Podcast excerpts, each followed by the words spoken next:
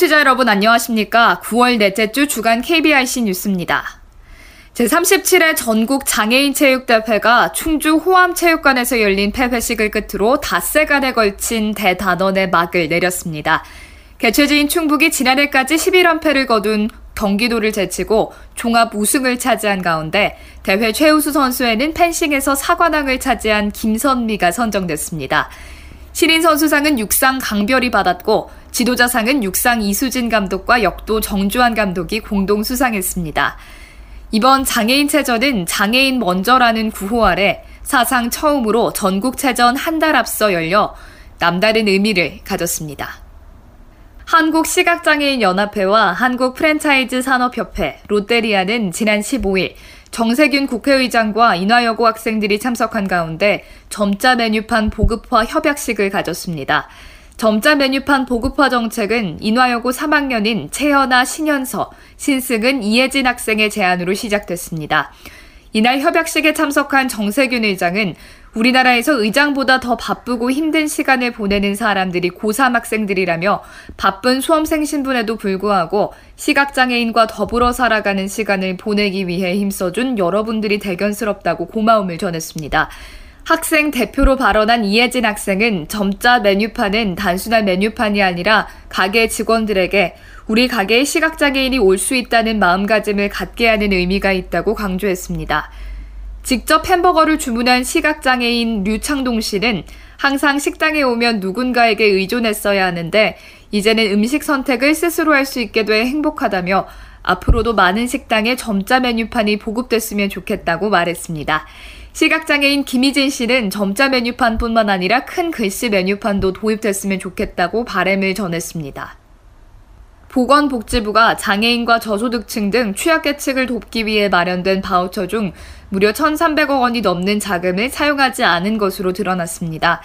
양승조 국회 보건복지위원장은 사회보장정보원으로부터 받은 국정감사 자료를 분석한 결과 이같이 나타났다고 밝혔습니다. 자료에 따르면 지난해 복지부의 사회서비스 사업 바우처 미사용 금액은 1,342억 8,400만 원에 달했는데 금액별로는 지역사회 서비스 투자 사업 바우처 미사용액이 518억 2,900만 원으로 가장 많았고 발달 재활 사업 바우처 미사용액이 390억 9,200만 원, 장애인 사업 바우처 미사용액이 307억 4,300만 원 순입니다. 바우처 미사용률 기준으로는 언어 발달 사업 바우처 미사용률이 53.3%로 가장 높았고 발달 장애인 부모 상담 사업, 발달 재활 사업 순으로 나타났습니다.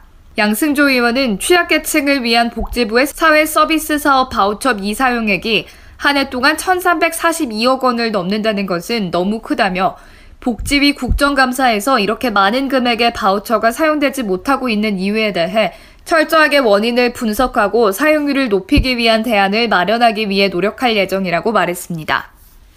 장애인 고용 증진 협약을 맺은 53개 기업 중 삼성전자, SK하이닉스를 비롯한 11개 기업의 여성 장애인 고용률이 한 자릿수에 그치고 있는 것으로 나타났습니다. 국회 환경노동위원회 국민의당 김삼아 의원은 고용노동부에서 받은 장애인 고용 증진 협약 기업 남녀 비율 현황에서 이같이 나타났다고 밝혔습니다. 김 의원에 따르면 지난해 12월 기준 장애인 고용 증진 협약을 맺은 기업 53곳 중 여성 장애인 고용률이 10% 미만인 곳은 11곳으로 현대 오일뱅크, 삼성전기 등 한 자릿수에 그쳤고 코카콜라 음료 주식회사와 세메스, 유비케어, 미래에셋 생명보험, 이테크건설은 전무했습니다. 김삼화 의원은 여성가족부가 운영하는 새일센터에서 구직을 원하는 여성장애인이 매년 1000명을 웃돈다며 대기업 공공기관의 여성장애인 채용이 매우 인색하다고 비판했습니다. 이어 여성장애인 경제활동을 확대하기 위해 맞춤형 취업교육 직업 상담, 직업 연계를 비롯한 여성장애인 고용 등에 따른 취업 지원금을 강화해야 한다고 주문했습니다. 국가 유공자, 장애인, 다자녀 가족 등 요금 감면 대상자가 공공시설을 이용할 때 온라인으로 감면 자격을 실시간으로 확인해 요금을 적게 낼 수 있는 공공시설 이용요금 즉시 감면 서비스가 제공됩니다.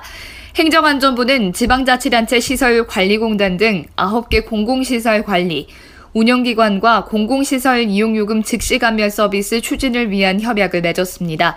행안부는 감면 자격 정보를 보유한 보건복지부 보훈처, 교육부 간 감면 자격 확인 연계 프로그램을 개발했습니다.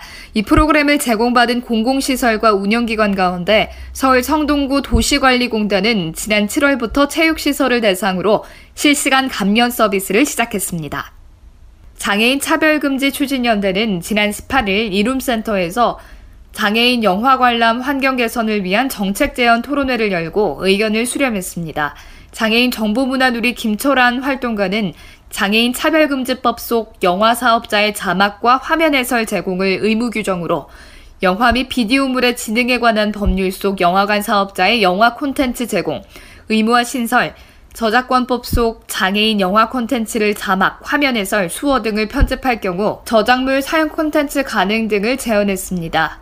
공익인권 변호사 모임 희망을 만드는 법 김재왕 변호사는 미국 장애인법에 따르면 디지털 영화를 상영하는 미국 전역의 공공시설이나 영화관이 장애인 이용자에게 자막 및 화면 해설을 제공하도록 규정하고 있으며 단일 상영관에 자막 장비 넉 대, 화면 해설 장비 한 대를 16개 이상의 상영관이 있는 멀티플렉스 극장은 자막 장비와 화면 해설 장비를 각각 12대와 8대를 구비해야 한다고 설명했습니다.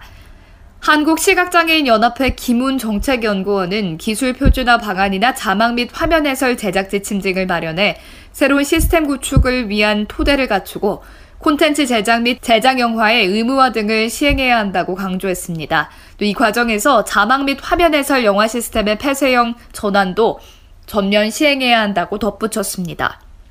국회 교육문화체육관광위원회는 전체 회의를 열고 특수학교 설립을 통한 장애 학생의 교육권 보장 촉구 결의안을 의결했습니다. 더불어민주당 오영훈 의원 등 42명이 발의한 이 결의안은 국가나 지자체에서 계획한 특수학교가 차질 없이 신설돼 장애 학생들의 교육받을 권리가 침해받지 않도록 정부가 노력할 것 등을 촉구하는 내용을 담고 있습니다. 또 특수학교와 장애 학생에 대한 편견이 사라지도록 노력하고 특수교사 정원 확충과 영유아 단계 특수교육과 통합교육 기회 확대 등을 정부에 요구하는 내용도 포함됐습니다. 의원들은 지난 5일 서울 강서구 특수학교 신설 추진 과정에서 장애 학생 학부모들이 무릎 꿇고 눈물을 흘리는 장면은 우리 사회의 척박한 현실을 단적으로 보여줬다며 더는 장애 학생과 부모의 당연한 권리가 짓밟혀서는 안 된다고 밝혔습니다.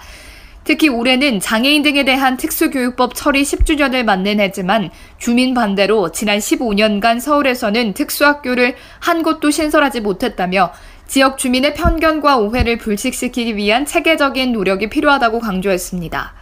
길게는 열흘 동안 이어지는 추석 연휴가 다가오고 있습니다. 그런데 이번 연휴가 달갑지 않은 사람들, 상시 도움이 필요한 중증 장애인들인데요. JTBC 최하은 기자의 목소리로 들어보시죠. 두 살 때부터 뇌성마비를 알아온 이상국 씨는 자신의 팔다리 중 왼발만 겨우 움직일 수 있습니다. 엄지발가락으로 한자 한자 눌러쓰길 여러 차례, 말 한마디 쓰는 데만 몇 분씩 걸립니다. 물 한 모금 마시는 것도 혼자 할 수 없어 자는 시간을 빼고는 종일 활동보조 서비스에 의존해야 합니다. 하지만 다음 달엔 평소처럼 매일 15시간 활동보조인을 부르면 마지막 주엔 서비스를 이용할 수 없습니다. 공휴일엔 활동보조인 시급이 1.5배 비싸 연휴가 길수록 바우처 금액이 빨리 소진되기 때문입니다. 인터뷰 이상국 뇌병변장애 1급 이거 같은 거나 시간을 못 하는데 이거 그만하라 이거 가뜩이나 도움받는 시간이 모자라는데 돈이 더 많이 나가니까 지체장애인 임성준 씨가 출근 준비를 시작합니다. 도움을 받아도 휠체어에 앉는 데에만 5분 가까이 걸립니다. 임 씨는 매일 8시간 활동보조 서비스를 이용하는데 다음 달엔 혼자 있는 시간이 더 길어져 걱정입니다. 인터뷰 임성준 지체장애 1급 밥도 못 먹을 것 같아요. 저 혼자 있다가 혹시라도 제가 뭐 갑자기 체하거나 뭐 이런 위급한 상황이 있을 때는 어떻게 하나 생각도 바우처를 늘려주거나 자원봉사자를 지원해달라는 민원이 많지만 보건복지부는 예산 한정돼 있어 지원을 늘리기 어렵다는 입장입니다. 중증장애인은 화재 등 사고에 대한 대처가 어렵기 때문에 연휴 일수와 상관없이 활동보조 시간을 보장해줘야 한다는 지적이 나옵니다. JTBC 최한입니다. 마림바라는 악기는 크고 건반도 많아서 배우기 무척 어려운데요. 앞을 전혀 볼 수 없는 한 젊은이가 마림바 연주의 길을 묵묵히 걷고 있습니다. SBS 조지현 기자와 만나보시죠. 빠른 속도로 유명한 왕벌의 비행을 연주하는 이 사람은 29살 전경호 씨입니다. 연주만 듣고는 눈치채기 어렵지만 경호 씨는 미수가 망막증으로 앞을 전혀 볼 수 없습니다. 마림바를 시작한 것도 20살이 돼서였습니다. 인터뷰 전경호, 마림바 연주자. 울림이나 마림바의 그런 어, 영롱한 음색에 끌려서 지금까지 하게 됐습니다. 한빛 맹학교에서 음악을 전공하고 2012년엔 한국예술종합학교에 입학했습니다. 악보는 점자로 외운다 쳐도 길이가 3미터나 되고 크기가 제각각인 건반이 61개나 되는 마림바는 어떻게 연습한 걸까요? 그 건반 위치와 제 몸과 이렇게 어, 어느 정도 편하게 맞게끔 연습을 꾸준히 해야 되고요. 무엇보다도 반복 연습이겠죠. 타악기 연주자는 보통 오케스트라에서 활동하지만 경호 씨에겐 현실적인 어려움이 있습니다. 제가 어, 지휘를 보지 못하니까 어, 일단은 오케스트라는 어, 제가 할, 할 수가 없고 마림바 솔리스트로서의 그런 꿈을 좀 더 확실하게 꾼 거죠. 경호 씨는 지난해 첫 독주회에 이어 이달 말 두 번째 독주회를 엽니다. 저에게 빛으로 다가온 마림바 소리를 여러분들에게 어, 또 희망의 빛으로 다시 되돌려드리기 위한 어, 콘서트입니다. SBS 조지현입니다. 이상으로 9월 넷째 주 주간 KBIC 뉴스를 마칩니다. 지금까지 진행의 유정진이었습니다. 고맙습니다.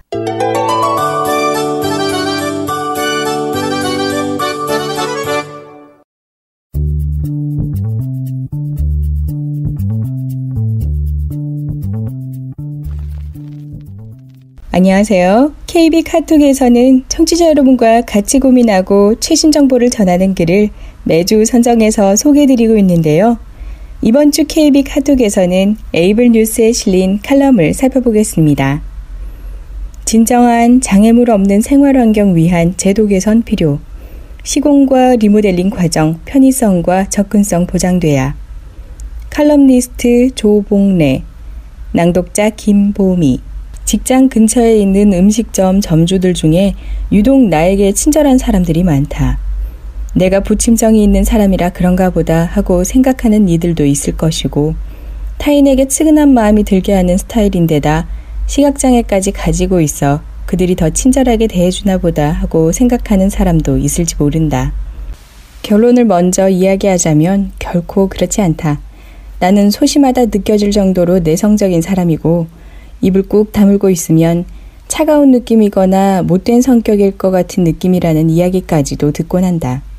단지 새로운 곳을 찾아다니거나 낯선 음식점을 다니는 것이 시각장애로 인해 불편하기에 가던 곳만 가고 음식점도 몇 곳만 정해놓고 다니던 곳만 다니기 때문에 단골이 될 수밖에 없는 데다 이 사람 저 사람에게 밥을 사는 것을 워낙 좋아하는지라 제법 많은 매상을 올려주기 때문에 점주들이 더 좋아하는 것이다.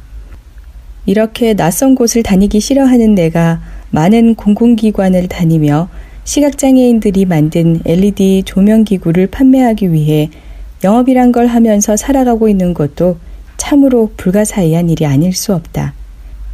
이게 가능한 것도 그나마 공공기관들의 장애인 편의시설이 비교적 잘 되어 있고 장애물 없는 생활 환경 인증 등 제도가 어느 정도 정비된 덕분일 것이라 생각했다. 단 이틀 전까지만 해도 이렇게 생각했다. 그러나 어제부터는 생각이 바뀌었다.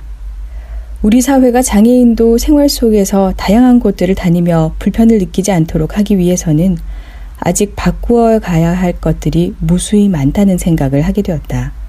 아니, 불편은 둘째 치고 아직 안전조차 보장되지 않았고 무수한 위험 속에 노출되어 있음을 절실히 느낄 수 있었다. 왜 어제부터 갑자기 생각이 이렇게 바뀌었는지 궁금해하는 독자가 있을 것이다. 그 이야기를 이제 조금 해보겠다. 사회복지사 자격증을 가지고 있고 사회복지시설에 종사하고 있기에 나 역시 매년 사회복지사 보수교육을 받는다. 어제가 바로 보수교육을 받는 날이었다. 몇 년째 서울시 사회복지협회의 교육장에서 교육을 받았기에 이미 익숙한 장소, 다니던 길인지라 누군가에게 같이 가달라고 요청하지 않고 아무 거리낌 없이 혼자 가는 것을 선택했다. 서울시 사회복지사협회는 지하철 2호선 영등포 구청역에 내려 5, 6분 정도 걸어가면 되는 곳에 위치해 있다. 아무 부담 없이 편한 마음으로 아침 일찍 집을 나서 영등포 구청역에 도착했고 개찰구로 나가기 위해 승강장 계단을 올라왔다. 그런데 예상 밖의 모습에 아연실색하지 않을 수 없었다. 조금 과장을 더해서 이야기하자면 위험천만한 지옥 같은 역사 모습에 교육장까지 어떻게 가야 하나 막막하기만 했다. 역 내부는 리모델링을 하는지 무언가 보수를 하는지 온통 가는 지지대들이 질비하게 늘어서 있었고 지지대에 부딪히지 않도록 막는 가드레일이나 이런 것들은 별도로 설치되어 있지 않았다. 다만 나름대로 눈에 잘 띄게 하겠다고 사진과 같이 무늬를 띤 제품을 사용한 것이 다였다. 이게 비장애인들의 눈에야 잘 띄고 얼마든지 부딪히지 않고 쉽게 통과할 수 있는 형태의 공사 진행 상황일지도 모르겠다. 하지만 나와 같은 시각장애인에게는 너무나 위험천만한 모습이 아닐 수 없다. 걸음을 가다 보면 불쑥불쑥 막대기가 눈앞에 솟아오르는 것 같은 느낌이다. 이미 여러 번 왔던 곳이기에 흰 지팡이도 챙겨오지 않았고 어떻게 이곳을 통과해야 하나 난감하기만 했다. 아니 사실 그런 상황에서는 흰 지팡이가 있어도 지지대가 워낙 가늘고 이곳저곳에 세워져 있기 때문에 안전하게 통과하는 것은 결코 쉬운 일이 아니었을 것이다. 결국 최대한 느린 걸음으로 조심조심 더듬어가며 그곳을 통과해야 했다. 심지어 계단에까지도 이런 지지대가 잔뜩 설치되어 있어 평소보다 4, 5배 이상 걸려 영등포 구청역을 빠져나올 수 있었다. 교육장에 도착해 가만히 생각해 보니 이렇게 리모델링이나 공사 등이 진행되는 곳에 대해서는 장애와 관련하여 안전조치에 대한 규정 등이 제대로 마련되어 있지 않구나 하는 생각이 들었다.